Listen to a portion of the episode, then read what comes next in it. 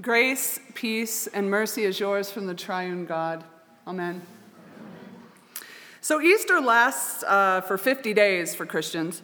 Most of the culture thinks it's over when we've managed to vacuum up the last of the long, thin ribbons of green plastic Easter grass off the carpets, and when the children have come down from their sugar highs. But long after the white sales at Macy's have ended, the church is still celebrating Easter. And you'll notice that for a holiday that is supposed to be about new life and resurrection and the glory of God and for some reason bunnies, we really get very little of that in the resurrection accounts in the Bible. But what we do get in the stories of Jesus appearing to his disciples after the resurrection is a great deal of fear and doubt and wounds and bread. There aren't a whole lot of answers in these texts, but for some reason, there's a lot of broiled fish. Our reading for today finds the disciples gathered together three days after Jesus died. All they knew was that their friend and teacher and Lord was dead.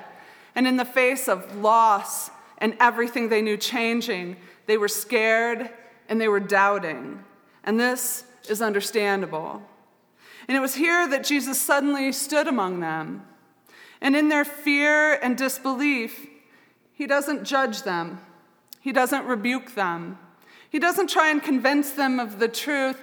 He just offers himself See my hands, touch my feet. I am here. Don't be afraid. Let's eat some broiled fish.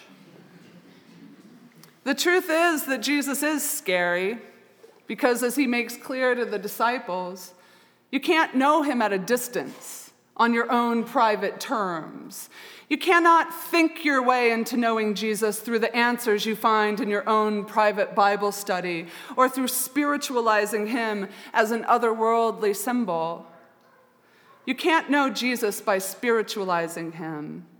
Not the guy we read about today, who turns to his completely freaked out friends who have no idea what this all can mean and asks them the really crucial and deeply spiritual question of do you have any snacks? I wonder if what this text is saying to us is that if you get all transcendent and spiritual, floating above the disappointingly broken physical world, you may just miss Jesus altogether because that's him over at the snack table, which is an embarrassing place to have the Lord hanging out. But despite all our attempts to spiritualize, cleanse, and middle class up Jesus, he just stands there eating broiled fish with his bare hands, holes and all. Reading this story this week about how the disciples were scared and doubting and really wanting some answers and getting nothing but broiled fish, I was taken back to when I was a student chaplain at a hospital and how terrifying it was to think that I would be the person people expected to come up with a satisfying answer to why their husband was in a coma. I'll never forget my first experience in a trauma room. A motionless man in his 50s was on this slab, and they started doing things to him not meant for my eyes and sorely misrepresented on TV shows. One nurse was cutting his clothes off, and another was hooking things up to him. And while a doctor was putting on gloves, I leaned over to the nurse closest to me and was like, Everyone seems to know what their job is, but what am I doing here? And she looked at my name badge from the chaplain's office and she said, Your job is to be aware of God's presence in the room while we do our jobs. And it just didn't, it just didn't seem like enough.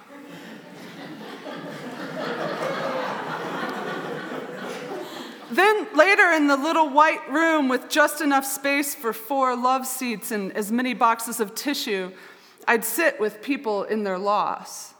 I would stand by and witness the disfiguring emotional process we politely call grief, and I had no answers. I'd bring them water, make some calls for them, keep bugging the doctors to give us more information, but words of wisdom I had none. People wanted answers, or maybe it was just me who wanted answers, but I soon learned that all I had to offer was my presence and a glass of water and a Clif Bar. And only later did I realize that's just what Christianity is. As many of you know, Travis, a young man in this congregation, He was baptized a couple weeks ago at our Easter vigil, and then the very next day he ended up on a plane home because his father had mysteriously ended up in the ICU. Many of us have been praying for Travis and his family for a couple weeks, and we were devastated to find out that his father died on Thursday. His father's death was sudden and unexpected, and Travis and his family have simply been robbed. While talking to Travis on the phone Thursday, I found I just didn't have much to say, and honestly, I had to fight the urge to say something, even if it was stupid, just so I could feel like I had something to say. But that never helps. You hear a lot of nonsense in uh, hospitals and funeral homes. God has a plan, we just don't know what it is. Maybe God took your daughter because he needs another angel in heaven. But when I've experienced loss and I'm feeling so much pain, it feels like nothing else ever existed. The last thing I need is a well meaning but vapid person to say, when God closes a door, he opens a window, because then it makes me want to ask exactly where is that window so I can push them the hell out of it. and this is the kind of nonsense that spawned from bad religion. And usually, when you're grieving and someone says something so vapidly optimistic to you, it's really about them. It's about the fact that they simply cannot allow themselves to entertain the finality and pain of death. So instead, they turn it into a precious moments greeting card. This isn't exactly uncommon. In moments of grief and loss, we're afraid, when we're afraid and doubting, and we want answers just like the disciples did three days after Jesus died, but all anyone can really do is be with us and make some casseroles. And when that's all we have to offer, it can feel like it's not enough. But the truth is that that is Christianity. Our presence and stories and meals and defiantly believing that death is simply not the last word. An Episcopal priest once said that Christianity isn't spiritual, it's material. You can't even get started without a loaf of bread, some wine, and a river. Jesus comes to his followers then and now in our grief and loss and doesn't give us answers. In our fear and disbelief, he doesn't judge, he doesn't rebuke, he doesn't try and convince us of the truth, he just offers himself. See my hands, touch my feet, I am here. Don't be afraid.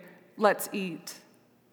And as the body of Christ, this is what you do for each other as well as for the world that God loves madly.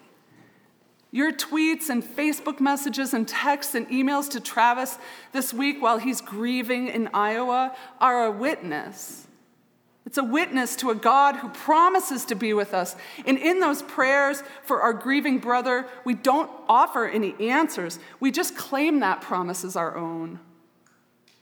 What's been so hard is not being able to bring him food, honestly, because he's in Iowa.